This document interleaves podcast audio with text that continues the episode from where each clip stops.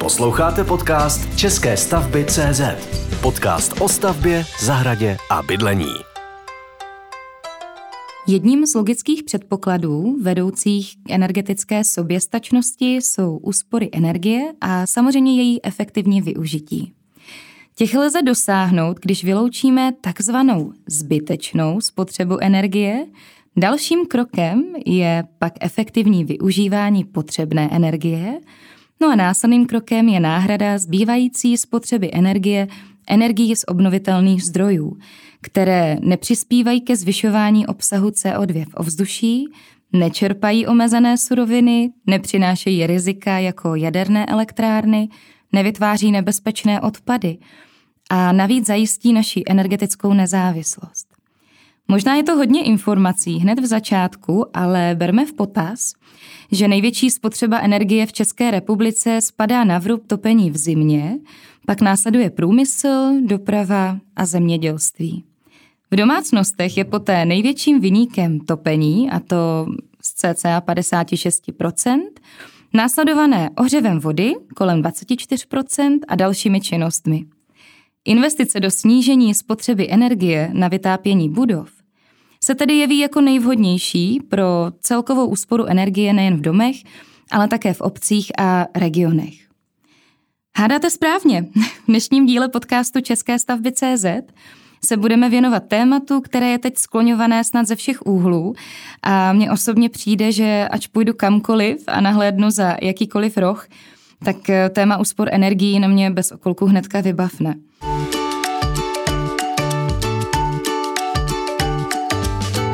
A proto mám velkou radost, že do našeho podcastu přijal pozvání pan doktor Jiří Beranovský, senior konzultant v oblasti energetiky, energetický auditor, odborný poradce EKIS a odborný asistent na katedře ekonomiky, manažerství a humanitních věd při fakultě elektrotechnické na ČVUT Praha. Je také certifikovaným projektantem pasivních domů a jednatelem firmy Ekovat. Jiří, já vás tady vítám u nás v podcastu České stavby CZ. Dobrý den, děkuji za pozvání. A já ještě jenom v krátkosti, protože mě uh, strašně zaujalo celkově uh, obor činnosti firmy Ekovat, tak jenom malinko trošku řeknu, o firmě, aby jsme si vás představili i z této stránky. Eh, firma Ekovat je přední česká poradenská společnost v oblasti energetiky, ekonomiky a životního prostředí. Byla založená v roce 1990 jako nevládní nezisková organizace a za dobu svého fungování se firma Ekovat vyvinula v profesionální poradenskou a expertní společnost, jejíž výsledky jsou oceňovány v českém i mezinárodním měřítku. Tak to bylo dost informací hnedka na začátek, ale pro mě to bylo podstatné a důležité říct, protože přijde mi, že v dnešní době takzvaných odborníků přes energetiku je strašně moc. A já jsem ráda, že toho pořádného profesionála tady máme mezi námi v našem podcastu. Jiří, já začnu hnedka úvodem, protože já jsem na začátku říkala, že máme některé vlastně druhy energií, a můžete když tak jenom teda vysvětlit, co všechno spadá tedy pod úspory energií a jak tu energii vlastně členíme? Úspory energie máme na mysli právě takové ty úspory, které e, můžeme e, dělat takzvanými útlumy. Můžeme třeba vypnout nepotřebné vytápění v místnostech, které nepoužíváme, nebo můžeme takzvaně snižovat spotřebu energie třeba tím, že snížíme teplotu na vytápění, to je jedna ta možnost. Mm-hmm. A další ta možnost je právě zvyšovat účinnost energie, to znamená třeba nahradíte starý kotel kotlem kondenzačním nebo kvalitnějším. Můžete nahradit třeba zemní plyn tepelným čerpadlem a podobně. Mm-hmm. To znamená, to první, o čem jsme se bavili, to byly ty, ta zbytečná spotřeba energií, jestli chápu správně? Ano, v podstatě to první, to je ta zbytečná nebo spíš zbytná potřeba. To znamená to, co nepotřebuji a mohu vypnout bez problémů, bez újmy na kvalitě těch služeb, které uh, chci, abych mohl odebírat, tak uh, to je vlastně ta první věc. A ta druhá věc je náhrada vlastně méně účinných spotřebičů těmi účinnějšími. Typickým příkladem je třeba náhrada zářivek za LED osvětlení a podobně. Výborně. A jak tedy správně na ty úspory energií? Co je takové jako gro? Čím bychom měli třeba začít? Pokud se bavíme třeba o té spotřebě tepla na vytápění, tak to je zrovna Eh, ta první věc, kterou bychom měli začít. Třeba v domácnostech právě to vytápění dělá největší procento té spotřeby a na druhém mm. místě je právě spotřeba teplé vody. To znamená třeba v těch domácnostech v současné době vlastně v jakéhosi krizového řízení můžeme v první fázi právě eh, tlumit tu teplotu na vytápění. Totež můžeme konec konců i zkoušet udělat v kancelářích anebo v některých administrativních nebo průmyslových eh, provozech. Eh, u těch administrativních budov tam je to třeba trochu problém, protože mm. pracovat třeba v 18 stupních u sedavého zaměstnání to asi úplně nejde. Ale lze to třeba dělat po dohodě se zaměstnanci, postupně třeba snižovat tu teplotu a e, domlouvat si s nimi třeba e, aplikaci nějakých mikin nebo svetrů nebo nějakého teplejšího oblečení. A to já. tež můžeme dělat doma právě. Ano, ano, já se přiznám, že něco podobného teď u nás ve firmě také řešíme, když vezmu takový ten osobní příklad. Máme pár samozřejmě kolegyň, které jsou trošku zimovřivější, tak taky jsme dělali nějaké ústupky, že opravdu kolegyňky, které e, často jim je zima, tak vlastně je dáváme do jedné místnosti v podstatě, kterou teda vytopíme na trošku nějakou optimálnější teplotu a ostatní otužilci samozřejmě potom jako sedí, sedí jinde. To je správný uh, přístup přístup.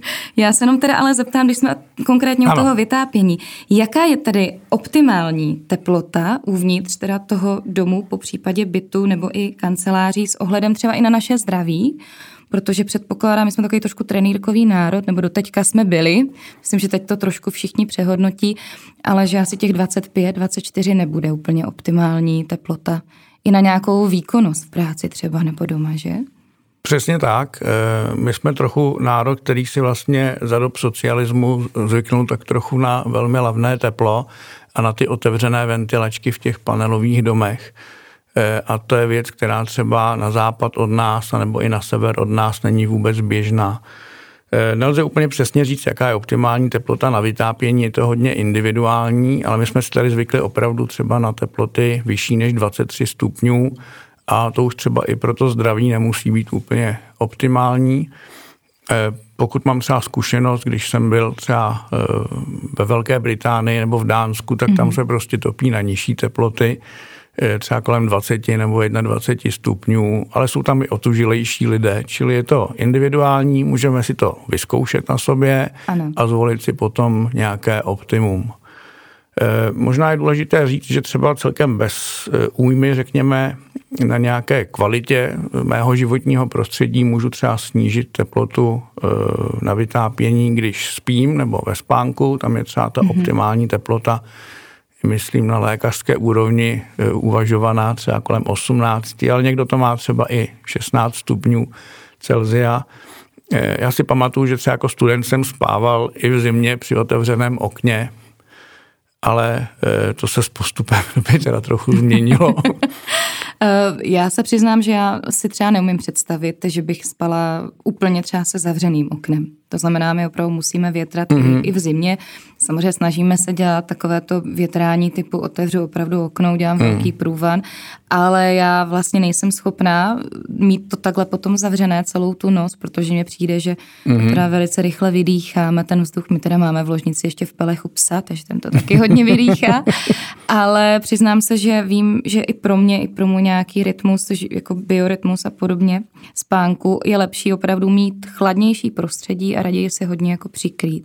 Pak je ale otázka, jestli v rámci zase nějakých úspor, když takhle ten dům, byt, my třeba máme byt, který je velice mm-hmm. úsporný, takže já vím, že když ho vyvětrám na poměrně nízkou teplotu, tak za ten den nebo velice rychle ho zase dostanu do nějaké optimální teploty, aniž bych nějak extrémně topila.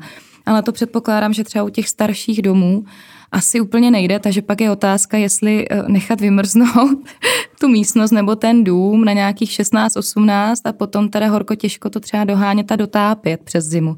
Určitě, tak to platí. Eh, samozřejmě pro větrání platí, že pokud větrám, tak bych měl mít eh, zásadně zavřené vytápění, abych právě netopil takzvaně pánu bohu do oken, čili správně větráme nárazově a intenzivně.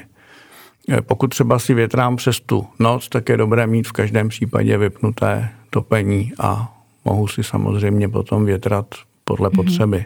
Já možná zůstanu u toho větrání, eh, čím jste mi trošku nahrál. My eh, další díl podcastu máme věnovaný vlastně rekuperaci. Eh, ale jak vlastně správně větrat? Protože teď jsem vlastně jak nastínila, jak větráme my, že třeba přes tu noc opravdu tu větračku máme otevřenou, ale nevím, co je vlastně lepší. Po případě teda, jestli zvolit rekuperaci, automatické otvírání oken, mm, jestli mi trošku v tomhle tom třeba poradíte. Mm-hmm. Pokud máte otevřené to okno celou noc a máte zavřené topení, tak je to naprosto v pořádku. Pokud větráte třeba přes den, tak je dobré to dělat takzvaně nárazovně a intenzivně. Jinak, co se týká rekuperačních zařízení, tak to je věc, která je e, velmi kladná pro spotřebu energie, protože sice rekuperace nějakou spotřebu energie má, Nicméně tím, že se větrá kvalitně, intenzivně, v podstatě pokud je potřeba e, v rámci e, té rekuperace větra, tak ona to umí i intenzivně, ale tím, že vracíte vlastně to teplo zpátky do toho objektu, tak zároveň šetříte, čili je to, řekněme, správný postup. V některých případech si můžete instalovat takzvané automatické otvírání oken, které je třeba napojené na vytápěcí systém nebo na termoregulační ventily. To znamená, když si otevřete okno, tak se vám automaticky vypnou ventily, anebo můžete mít automatické otvírání oken, že máte čidlo CO2 třeba, nebo mm-hmm. čidlo vlhkosti, které automaticky to okno otevře začne větrat, ale zároveň vypne právě ty termoregulační ventily. Přiznám Čili... se, že myslím, že tohle to asi ani u nás v bytě nemáme. to asi ne, nebývá to tak, eh, tak asi běžné. obvyklé, ale je to věc, která třeba řeší situace, kdy nejste ochotní vlastně ve starém domě třeba mm-hmm. instalovat tu, ten rekuperační systém, nebo na to není prostor třeba. A jenom otázka nějaké nákladnosti. Je to hodně, tenhle ten systém třeba nákladný finančně, kdyby, když nás teď poslouchají mm-hmm. vlastně posluchači, tak eh, co si pod tím pojmem třeba představit? Při rekuperace víme, že asi nebude otázka pár tisíc korun, ale v rámci toho automatického otvírání oken mm-hmm. těch čidel? My jsme třeba v rámci eh, výzkumu, eh, který jsme ukončili někdy v roce 2010, jsme dělali výzkum na možnost dostat třeba staré panelové domy do nízkoenergetického standardu a povedlo se nám v podstatě zjistit, že jsme schopni je dostat až do pasivního standardu mm-hmm. právě za předpokladu, že bychom tam instalovali i ty rekuperační systémy.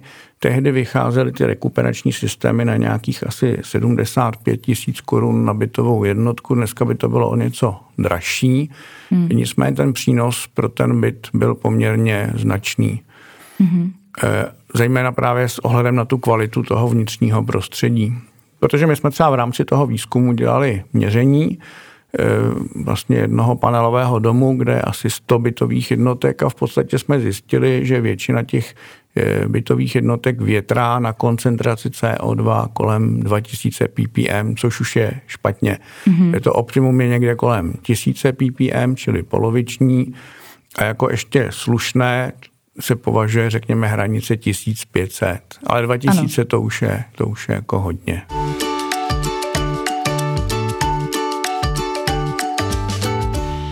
Tuhle tu studii, ten výzkum, jste říkal, že jste teda dělal v roce 2010. Ano. Předpokládám, že ale zase návratnost té investice v dnešní době, před tenkrát asi to nikdo moc neřešil, vzhledem k tomu, že energie byly podstatně levnější než Přesně době. tak. My jsme tak trochu předběhli dobutním výzkumem, to znamená, tehdy se to tak neřešilo, tehdy jsme, řekněme, eh, uvažovali investiční náklady kolem asi 350 tisíc korun na bytovou jednotku, že by se mohla dostat opravdu až na ten nízkoenergetický standard což v tehdejší době vypadalo docela jako hodně vysoká investice. V dnešní době už je to tak vysoká investice nejeví, ale pravděpodobně by ta investice asi na tu bytovou jednotku v přepočtu vyšla vyšší. Tak uvidíme, jak na to budou eventuálně fondy Jo, jak a různé bytová družstva a SVčka eh, reagovat. Já se přiznám teda, že my bydlíme teda v bytovém domě, který je eh, nový, je tak možná 4-5 let starý. Musím se přiznat, že opravdu nemusíme moc topit, protože splňuje nějaký jakoby energetický standard. Je nízkoenergetický ten, ten bytový dům, ale stejně řešíme teď, protože je to novostavba, do fondu oprav samozřejmě jdou nějaké peníze, že minimálně třeba přesně na ohřev té vody budeme řešit nějaký solární systém k nám na střechu, protože máme rovnou střechu, mm-hmm. což se vlastně i k tomu, k tomu vyzývá. Ta investice nebude malá, ale právě když to člověk potom propočítá v dnešní době, kdy ty energie šly opravdu mnohonásobně nahoru, tak uh, si myslím, že to je směr, kterým, na který budou muset naskočit i ostatní bytová družstva nebo SVčka, aby, aby nějakým způsobem snížili snížili ať už spotřebu, ale hlavně teda tu, uh, ty platby že, za energie. To je očtu vlastně běží. Eh, já tady mám teda otázku ještě ohledně mm, zateplování nebo obecně, jestli se vlastně dneska teda vyplatí zateplovat, anebo teda ten nízkoenergetický pasivní standard, to jsme probrali, to je asi jedna z věcí, která Předpokládám, u nového domu už ani nejde asi postavit dům, který by byl energeticky nevýhodný, nebo děje se to ještě v dnešní době? No, to, to se právě děje. V podstatě v současné době, řekněme, povinný eh, standard na úrovni takzvaně NZEP 2, což je eh, budova s téměř nulovou spotřebou, mm-hmm. Nearly Zero Energy Building. A to je standard někde mezi pasivním a nízkoenergetickým. Spíše to jakoby střed toho nízkoenergetického standardu. To znamená, není to eh, v kontextu dnešní doby a v kontextu dnešních cen zase takový zázrak, jaký bychom mohli mít. To znamená, jednoznačně se vyplatí ten standard pasivní, který je na hraně, řekněme, těch 15 kW nebo až 20 kWh na metr čtvereční a rok. Mm-hmm. Když to ten nízkoenergetický, ten je, tam je hranice asi 50. A ten NZEP2 je někde mezi tím kolem 35 kWh na metr čtvereční a rok. Eh, čili jednoznačně lze doporučit u novostaveb cílit na ten standard pasivní, Eh, právě z toho důvodu, že ty ceny energií v podstatě neustále rostou, anebo eh, v současné době eh, pravděpodobně asi neklesnou až tolik, jak bychom si třeba představovali, nebo takto neklesnou asi na tu úroveň, jaká byla, hmm. řekněme, před tou situací na Ukrajině. Čili z tohoto pohledu dává smysl investovat do staveb, které potom si nějakou tu spotřebu drží a jsme schopni ji poměrně snadno nahradit. A nějaká vaše osobní zkušenost v rámci poptávky po výstavě pasivních domů v čase? Protože asi dříve to byla spíš otázka pár třeba desítek, stovek možná lidí tady v republice, kteří se třeba o to zajímalo, o tu soběstačnost, o které se bavíme, jestli se to nějak mění. Tady je potřeba říci, že my jsme tak trochu jako Česká republika zaspali v této oblasti. Ten pasivní standard, ten byl donedávna až takové jakoby zprosté slovo, dalo by se říci. Například v sousedním Rakousku v roce 2000 nebo 2002 už se stavělo sociální bydlení dokonce na úrovni pasivního standardu, protože si to město spočítalo, že je to prostě pro ně výhodnější. U nás e, se staví některé bytové domy v pasivním standardu, ale je to spíš ojedinělá věc a pro rodinné domy to platí také. E, Centrum pasivního domu, jehož jsme členem, tak e, eviduje jako taková jakoby profesní skupina zájmová počty těch pasivních domů a tuším, že v roce 2021 jich bylo někde kolem 9 tisíc v České republice, jako opravdu hmm. na té pasivní úrovni. To znamená, není to věc, která by byla běžná. Eh, na to, že máme nějakých 30 nebo 45 tisíc eh, vlastně stavebních povolení ročně hmm. podaných, tak je to poměrně malé procento na to, které se staví v tom pasivním standardu takto. Ale zaplať pámu na ten, za, za ten standard, teďka ten NZEP 2, to znamená aspoň na této úrovni, eh, se nestaví už úplně špatné, špatné doby, ale, ale mohlo by to být mnohem lepší. Já myslím, že do budoucna určitě ten trend, nebo minimálně ta situace, která teď je, Eh, v Evropě, eh, tak si myslím, že rozhodně k tomu táhne, aby ty domácnosti byly co nejvíce soběstačné. Což je vlastně i moje další otázka, jak jsme vlastně my na tom tady v České republice nějaké jako soběstačností eh, toho energetického mixu, jestli se s tím dá vlastně do budoucna něco lépe dělat, aby jsme byli více vlastně soběstační, aby jsme byli více udržitelní. Po případě, jestli třeba vy máte i nějaký svůj vzor v nějakém jiném státu, po případě třeba instituci, kde by se to dalo připodobnit. To jsme trošku eh, odskočili, odbočili, odbo, odbočili. Eh, ten náš energetický mix je stále z větší části tvořen uhlím, respektive spalováním hnědého uhlí a výrobou elektřiny.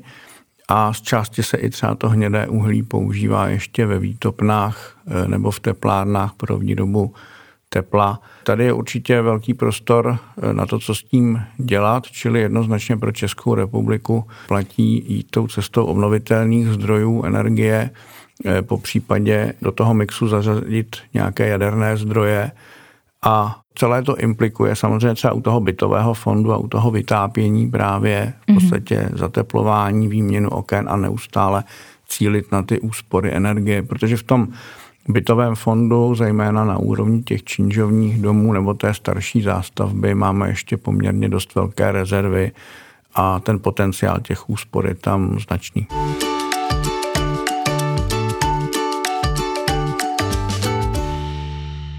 Když se vrátíme teda ještě k tomu vytápění, jaké je z vašeho pohledu vlastně, nebo jaký je nejefektivnější způsob vytápění, které vy byste třeba Eh, volil, po případě i v rámci nějakých případných reinvestic potom v průběhu let, protože samozřejmě víme to všichni, když ještě jsme řešili prostě třeba plynové kotle a podobně, postupem času vždycky se museli měnit, že jo, za nějaké jakoby lepší v rámci emisní třídy a podobně, tak jenom jak to, co byste doporučil? Tak. No, já se tady vrátím zase zpátky k tomu zateplování, výměně oken a k těm energetickým úsporám, ano. nebo respektive k tomu pasivnímu standardu, protože právě eh, když měníme zdroj, tak dává smysl eh, na začátku té úvahy v podstatě eh, snížit tu spotřebu tepla na vytápění na naprosté minimum a potom teprve můžeme vymýšlet nějaký zdroj tepla na vytápění a přípravu teplé vody. Eh, čili pokud máme tu, te, tu spotřebu tepla nízkou, máme třeba ten alespoň nízkoenergetický standard, tak pak už můžeme v podstatě topit téměř čímkoliv, protože mm-hmm. nás to nemusí stát ani tolik peněz nakonec. Eh, pokud máme třeba dokonce ten pasivní standard, tak pak třeba nemusíte mít ani podlahové vytápění, protože prostě vám třeba stačí na vytápění toho domu dokonce jenom klimatizační jednotka, což je v podstatě tepelné čerpadlo a topíte za relativně málo peněz s vysokým eh, komfortem. Můžete tam mít potom i kamna na dřevo nebo nějaké, nějaký jiný doplňkový zdroj tepla, pokud máte třeba rádi sálavé teplo a nebo Eh, oheň a podobně. Eh, je tam pak celá řada možností, jak můžete třeba i vytápět teplovzdušně, mm-hmm.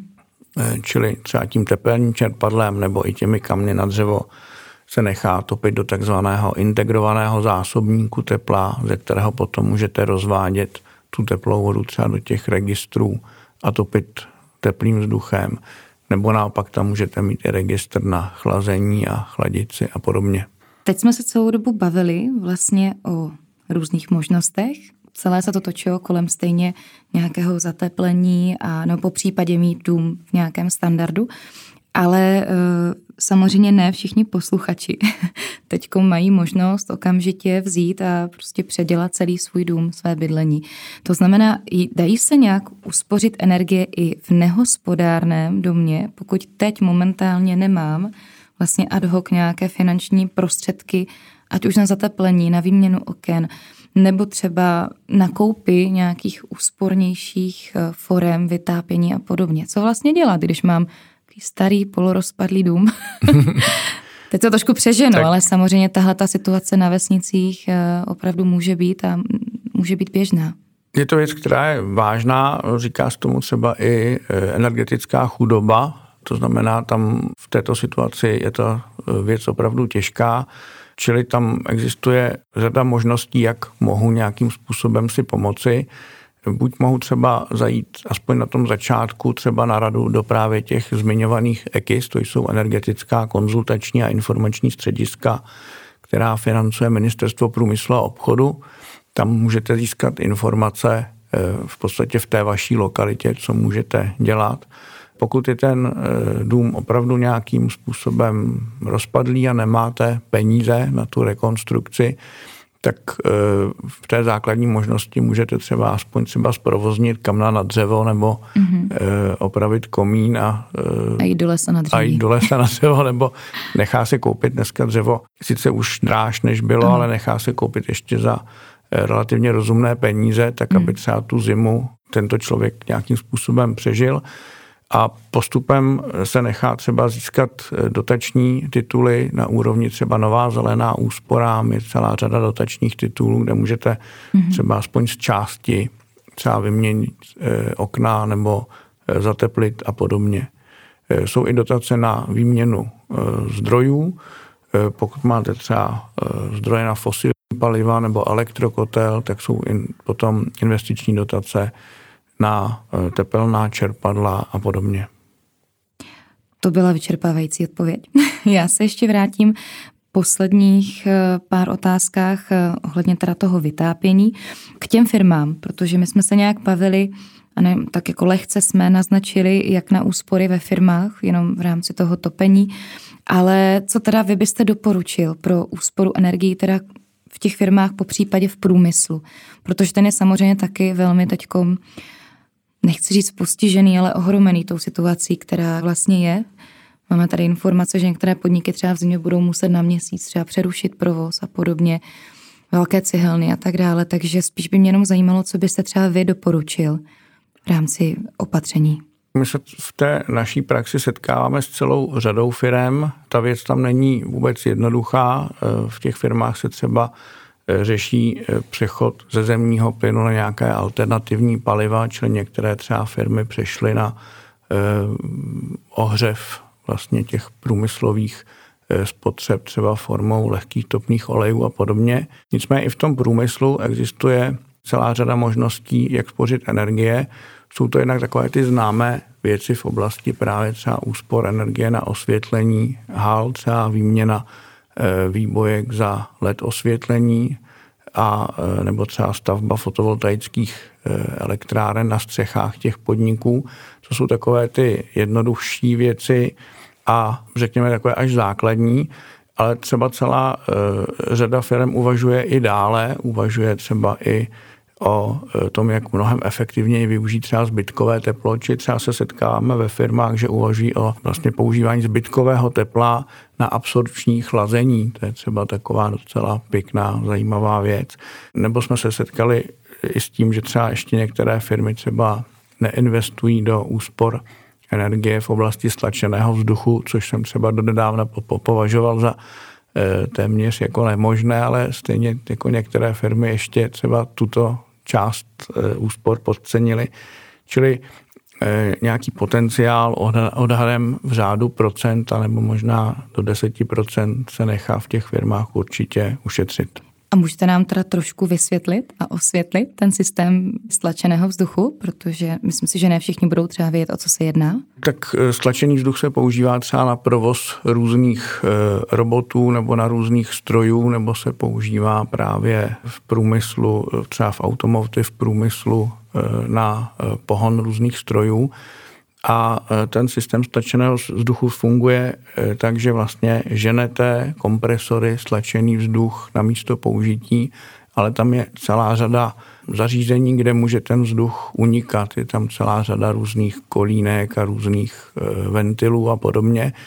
Čili v první fázi se nechá třeba utěsnit ten systém nebo udělat kontrolu těsnění a v těch dalších fázích se nechá třeba optimalizovat chod těch kompresorů tak, aby fungovaly optimálně do toho systému. Nechá se třeba eh, snižovat ten tlak, když ho nepotřebujete, protože ten vyšší tlak vlastně má na svědomí vyšší úniky, nebo se nechá mm. třeba ten systém provozovat na nižším tlaku a jenom boostrama třeba dotlakovávat jenom některé ty části té spotřeby.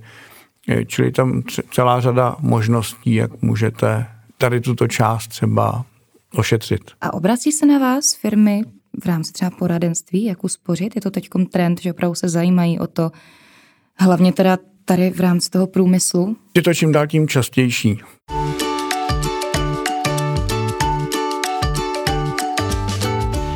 Jiří, my jsme poměrně dlouhou dobu teďko mluvili o, nechci říct obecnější rovině, ale spíš o té vnější schránce, o tom zateplení, o tom vytápění a podobně. Ale mě by ještě zajímalo, protože mám tady pár otázek na vás, jak by dokázal uspořit ještě uvnitř té budovy každý z nás, to znamená nějakým běžným denním harmonogramem a chodem té domácnosti. Hodně se řeší, jak se chovat doma, jsou na to různé spoty v televizi, v novinách, všude se o tom mluví, ale pojďme si ještě trošičku to rozebrat i tady u nás. Když se teda vezmeme teďkom eh, ten selek té teplé vody, jak správně teda na přípravu teplé vody, vezmu to teď mm-hmm. ohledně té koupelny, všechno toho, co tam patří. Jestli můžete k tomu něco ještě říct. Eh, ano, máte pravdu. Vlastně na druhém místě třeba u té domácnosti hned po tom vytápění je spotřeba teplé vody. A e, tam je asi dobré, e, řekněme, jenom zdůraznit to, že ty úspory energie, to je věc, která je tvořená z velké části jakýmsi zvykem šetřit. To znamená, jde o to mít tak trochu tu energii za vzácnou a tím pádem nám přijde to šetření jako automatické. A je ještě dobré zdůraznit, že vlastně ty úspory energie právě jsou z velké části tvořené potom tím chováním těch lidí, čili to je mm. alfa a omega. Čili konkrétně u té teplé vody, tak tam třeba mohu udělat něco podobného jako u toho vytápění, to znamená snížit tu teplotu na ten ohřev. To znamená třeba z nějakých 65, 70 stupňů mohu klidně snížit ten ohřev třeba na 50 stupňů Ovšem nesmím zapomenout na to, že aspoň jednou týdně musím udělat takzvaný hygienický ohřev kvůli legionelám a ohřát ano. tu vodu na 65 stupňů aspoň. Mm-hmm. Nicméně tím snížením té teploty snižují vlastně tepelné ztráty nějakého zásobníku nebo boileru a podobně, čili to určitě pomáhá. No a na druhém e, místě, e, co mohu udělat, je vlastně snížit tu absolutní spotřebu, to znamená tam se to dělá takzvanými úspornými výtokovými armaturami. To mohou být třeba úsporné sprchové hlavice, e, třeba i se stop ventilem. Ten stop ventil funguje tak, že máte vlastně třeba v té pákové baterii namíchanou vodu o mhm. teplotě, kterou potřebujete a ten stop ventil vám jenom zastaví ten průtok té vody, když se třeba mydlíte. Jo, namydlím se, osprchuji se a pak může třeba celá ta spotřeba té sprchy být mnohem nižší, než když nechám tu ano. vodu vytékat. E, některé ty sprchové e, baterie dokonce mají e, vlastně termostat a umožní vám míchat tu vodu na těch vašich příjemných třeba 38 nebo 37 stupňů Celsia. Dalším třeba výtokovým úsporným zařízením jsou perlátory, to znamená třeba na mítí rukou si mohu dát takzvané perlátory, které tu vodu načechrají, udělají tam vzduchové bublinky, zvětší plochu vlastně mm-hmm. té vody, ovšem sníží průtok, to znamená eh, zase bez újmy na té kvalitě eh, toho mytí eh, šetřím vodu. Ty perlátory není eh, dobré někdy dávat do kuchyně z ano. toho důvodu, že pak dlouho čekáte, než se vám právě napustí hrnec s vodou. Ano, ano. Ale mm, my ho tam taky máme a tak člověk počká prostě chviličku déle. No. A tak hlavně tohleto předpokládám jsou uh, úspory v řádech opravdu stovek tisíců korun, že to nebude nic jako tak závratného, co bychom nemohli domů si nainstalovat.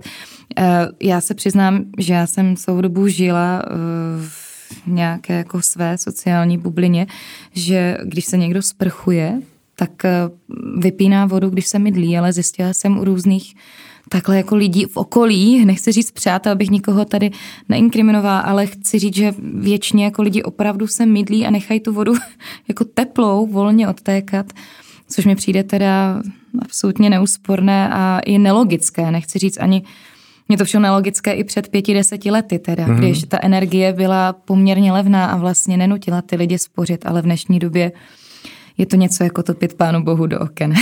je to pravda, někteří lidé si dávají i místo sprchy vanu a ano. tím třeba ještě nepochopili, že i ta vana vás může potom stát třeba docela dost peněz. Pokud se v té vaně nevystřídá třeba pět lidí. Ale to doufám, že také nehrozí. Což byla taky jedna z mých otázek, co je úspornější, jestli sprcha nebo vana, ale myslím si, že tohleto médii proběhlo už hodně krát. A Určitě. Že i politici různě doporučovali, tuším, že nějaké tři, čtyři minuty na sprchu, že by měly stačit. Myslím si, že někteří pak říkali, že ne, že potřebuje aspoň sedm minut. To je asi na každém. Eh, v rámci ještě té osobní hygieny, když se u toho zdržíme, eh, Předpokládám, že asi důležité je to stejné dodržovat i u běžných dalších činností, jako je třeba mytí zubů, že asi nenechat puštěnou vodu, když si prostě drhnu zuby. Jednoznačně. A při holení asi to stejné. Protože myslím, že to jsou spíš takové ani ne, že bychom nechtěli spořit, ale spíš takové stereotypy, které třeba člověk má vytvořené někde jako v hlavě, že takhle to prostě je, pustím vodu a u toho dělám plno jako věcí. Jak jsem říkal, vlastně je to ten zvyk, Jo, čili pokud vlastně si vytvořím ty návyky, že ta energie je vzácná, nebo i ta voda, že je vzácná, ano. tak potom tyto věci se automatizují a v podstatě mě nečiní žádné problémy je dodržovat. A hmm. potom se to může objevit i na té peněžence, tou úsporou těch peněz. Což předpokládám je otázka i potom splachování, s tím to souvisí. Jednoznačně existují třeba i duální splachovací ano. systémy na toalety, Eh, nebo eh, systémy, které eh, rozliší třeba malou a velkou potřebu. Mm-hmm. Jsou třeba tří a pětilitrové vlastně zásobníky, to znamená, ty starší mají třeba 6 a 9 litrů, ale bohatě stačí 3, nebo 3 až 5, nebo 3 až 6 a podobně. Já jsem jednou byla na schůzce dokonce v administrativní budově, kde používali tady i dešťovou vodu ke splachování, což mi přijde taky jako taková hudba budoucnosti. Samozřejmě asi to ještě není možné uh, řešit úplně všude, ale věřím, že do budoucna i tohle se bude dát nějak řešit v každé domácnosti, protože myslím, že splachovat pitnou vodou je taky takový poměrně to, velký luxus. Je to určitě škoda. Spousta certifikovaných budov právě eh, splachuje tou dešťovou vodou, anebo dokonce používá i šedou vodu, to znamená mm. vodu z mytí rukou nebo ze sprch používá po přefiltrování na splachování. A je to jenom otázka ceny té vody. Zase pokud si budeme té vody jako komodity vážit, tak eh, ty, a ona bude vlastně i stát více postupem ano. doby, tak tyto systémy budou čím dál tím ekonomicky zajímavější. Když se ještě vrátíme k té koupelně a k té ekonomice vlastně v koupelně, eh, co takové praní? Předpokládám, že to taky je jedna z výrazných žroutů energií, pračka, sušička, veškeré tyto spotřebiče. Asi hm, chápeme, že logicky je prát s plnou pračkou. A když už teda mám dobře jeden, jednu věc, kterou mi dítě někde ušpiní a chci to někde přeprat, tak eventuálně na nějaký kratší cyklus. Myslím, že u toho praní je to asi jasné, ale co třeba taková sušička prádla? Co je vlastně lepší? Jestli teda sušit na sušáku, anebo spíše v sušičce, protože zase potom budeme narážet tam, v zimě na nějaké další tam, samozřejmě neduhy. Tam se, tam se přiznám, to praní je asi jasné. Eh, je možná dobré i zdůraznit, že třeba taková myčka, eh, stejně jako pračka, šetří v podstatě vodu na mytí nebo mm-hmm. na mhm. praní, protože prostě my nejsme schopni vyprat v tak málo vodě nebo, v tak, nebo umít nádobí v tak málo vodě, jako to umí právě tyto v podstatě roboty. Ta sušička je taková jakoby zvláštní v tomto, tam se třeba i s kolegy trochu neschodneme a teď jsem to zrovna dal počítat studentům, protože ta sušička, takhle pokud sušíme prádlo vlastně mimo sušičku, venku, tak je to naprosto v pořádku, tam šetříme eh, energii a eh, v podstatě eh, tu vlhkost toho prádla emitujeme do ovzduší, čili tam není problém. Ale problém je, když suším prádlo doma na sušáku, tak vlastně tu vodu z toho prádla, což může dělat několik litrů, tak dostanu potom do bytu. Přitom v bytě je optimální vlhkost mezi 40 a 60 procenty. Mm-hmm. Pokud je tam vyšší, tak mám i vyšší spotřebu eh, tepla na vytápění, protože ten vzduch má vyšší tepelnou kapacitu. A nebo se mi tam ta vlhkost může srážet, pokud třeba snižuju teplotu na vytápění, ano. čili logické potom tu vlhkost vyvětrat. Když to ta sučička mi vlastně e, tu za cenu nějaké energie tu vlhkost dá do zásobníku a já ji mohu vylít a zároveň ta e, sušička nějakým způsobem topí, takže zase mám z ní tepelné zisky. Čili toto zrovna je věc, kterou teď tak jako pracovně trochu řešíme ze studenty, abychom si teda řekli, co je vlastně lepší. Já se teda přiznám, že se sušičkou mám jediný problém, že trošičku jako sráží prádlo, určité typy mm-hmm. a že ne všechno se tam dá dát. Samozřejmě velké lůžkoviny, ručníky mm-hmm. a tyhle věci, to mi přijde naprosto optimální, ale vím, že manžel si vždycky jako stěžoval, že takové ty hezké límečkové trička má vždycky o velikost menší. Ale my jsme to řešili a což můžu vlastně potvrdit, i ten váš výpočet, že několik litrů to prádlo vlastně vypustí do vzduší, protože my jsme si koupili odvlhčovač, mm-hmm. protože nám bohužel v zimě v té novostavbě neuf, nedokázalo to hmm. prádlo úplně vyschnout a když schlo třeba takhle den, dva, tak pak tak zvláštně zatuchlo, což taky hmm. člověk nechce ano, se utřít ano, do ručníku, přesně. který pak smrdí.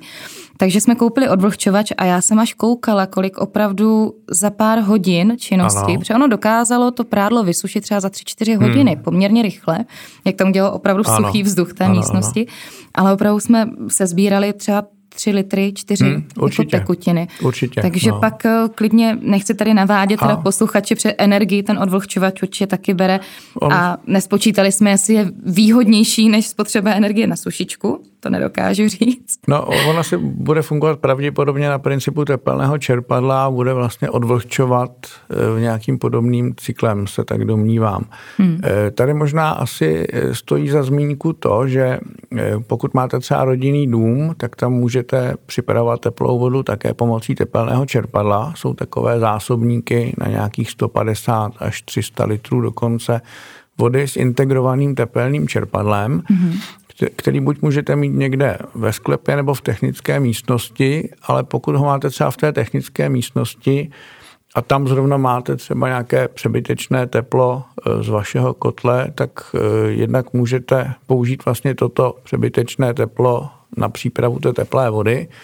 A pokud tam zároveň sušíte prádlo, tak ono to je vlastně tepelné čerpadlo, které vám vysuší tu technickou místnost. Čili pro některé vlastně typy těch rodinných domů je to celkem zajímavé a optimální zařízení. E, s chodou okolností ho mám doma instalované ve sklepě. Ano. Vlastně dochlazuje mi to ten sklep a zároveň ho odvlhčuje.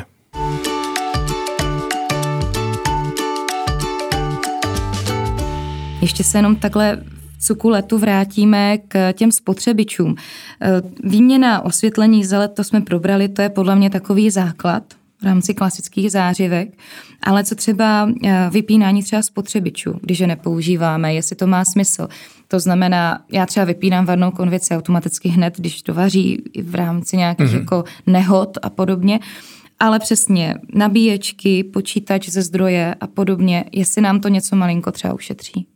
Eh, ušetří to asi eh, trochu málo, řekněme, z toho důvodu, že tím, že vstoupilo v nařízení eh, Evropské unie takzvané nařízení o ekodesignu, tak vlastně veškeré ty standby módy by se měly vejít, tuším, do 0,5 nebo do 1 W. Čili tyto věci, jak říkáte, je dobré vytahovat ze zásuvky spíše s ohledem na bezpečnost, aby nedošlo třeba ke zkratu nebo při úderu blesku, aby vám třeba neodešly data z počítače, tak je dobré mít všechno povytahováno. Eh, kde můžete třeba tu spotřebu omezit, je třeba Wi-Fi router, pokud ho třeba nepoužíváte na zabezpečení domu, eh, který může mít třeba spotřebu nějakých 7 až 10 W a to už mm-hmm. je mhm. věc, kterou třeba poznám za ten rok, protože každých 10 W je nějakých asi 87 kWh za rok, což už potom může být docela zajímavá, e, zajímavá úspora. A e, nebo potom e, počítače nebo třeba různé spotřebiče, jako je třeba plazmová obrazovka, která může mít třeba příkon 400 mm-hmm. W proti LED obrazovce, která má třeba jenom 200 nebo 150 W. A pak záleží na té době provozu toho zařízení za den. Ano. Čili taková třeba ty výpojky, eh, nebo taková ta halogenové osvětlení do stropu, ano. tak to třeba může mít až 400 W a to, když pak třeba provozujete 4 hodiny za hmm. noc, hmm. nebo za, za den, nebo v ano. tom uh, za večer, tak už to potom může být věc, která vám začne lézt do peněz. prostě vyměnit, co se dá, vypínat, co se dá, nevypínat chladničku. to dopadá většinou špatně, to se mi taky podařilo, když jsem odjížděla, to už jsem tady v jednom podcastu i říkala, a nevypínat vinotéku. Ano. to je velice důležité. Posledních pár věcí jenom ohledně ještě uh, vaření, poklička, vařit bez ní a podobně. Jednoznačně taky. vařit s pokličkou, to je věc, která šetří v řádu nějaké desítky procent, protože ten odpar té vody ten něco stojí, takže... Po případě nějaké tlakové hrnce? Můžeme se použít i tlakové hrnce s výhodou, přesně tak, ty zkracují potom tu dobu toho vaření a podobně. Už mě asi úplně nenapadá, co jsme opominuli. Myslím si, že jsme tak nějak průřezem vzali uh, všechno. Tak já mám ten pocit. Mám ten pocit. A, jsme to vzali. Uh, možná poslední otázka ještě na závěr, než nám dáte nějakou vaši radu. Jiří, budou ještě někdy vůbec energie klesat? Nějaké vaše predikce do budoucna? Kam se to bude vyvíjet? Tak nejsem úplně jasnovidec, ale domnívám se, že řekněme asi ta doba těch levných energií eh, tak trochu skončila, eh, čili asi se to určitě nevrátí na ten začátek, na který jsme byli zvyklí předtím, eh, ale ty energie se někde ustálí a mm, každopádně nás to asi bude motivovat k těm energetickým úsporám čím dál tím více. Už z toho titulu, že vlastně je tam ta snaha nahradit ty fosilní paliva, která ovlivňují klima podstatě obnovitelnými zdroji energie nebo nějakými jinými zdroji energie, které eh, to klima nezatěžují. Takže nebudeme škarohlídové, do budoucna budeme optimisté. Holce, opravdu budeme muset malinko uskromnit, ale já věřím, že to určitě zvládneme. Jiří, nějaká rada na závěr, poslední, co by, jsme, co by ještě mělo zaznít, co byste posluchačům vzkázal za vás, za Ekovat? Já bych to spíš možná zopakoval, už jsem to tady říkal, eh, vlastně ty úspory energie je to hlavně o, tom zvyku. To znamená, pokud mi o ně jde opravdu a myslím si, že by nám o ně mělo jít všem, eh, tak je to o tom si vytvořit zvyk, eh, mít tak trochu úctu k té energii a vytvořit si ty zvyky tak, abychom tu energii šetřili. A já to uzavřu. Já jsem někde četla, že zafixovat si nový zvyk trvá cca 21 dní. Přesně tak. Takže pojďme vydržet společně 21 dní a bude určitě lépe.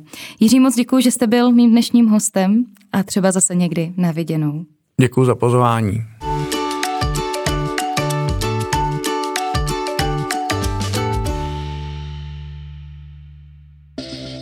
České stavby CZ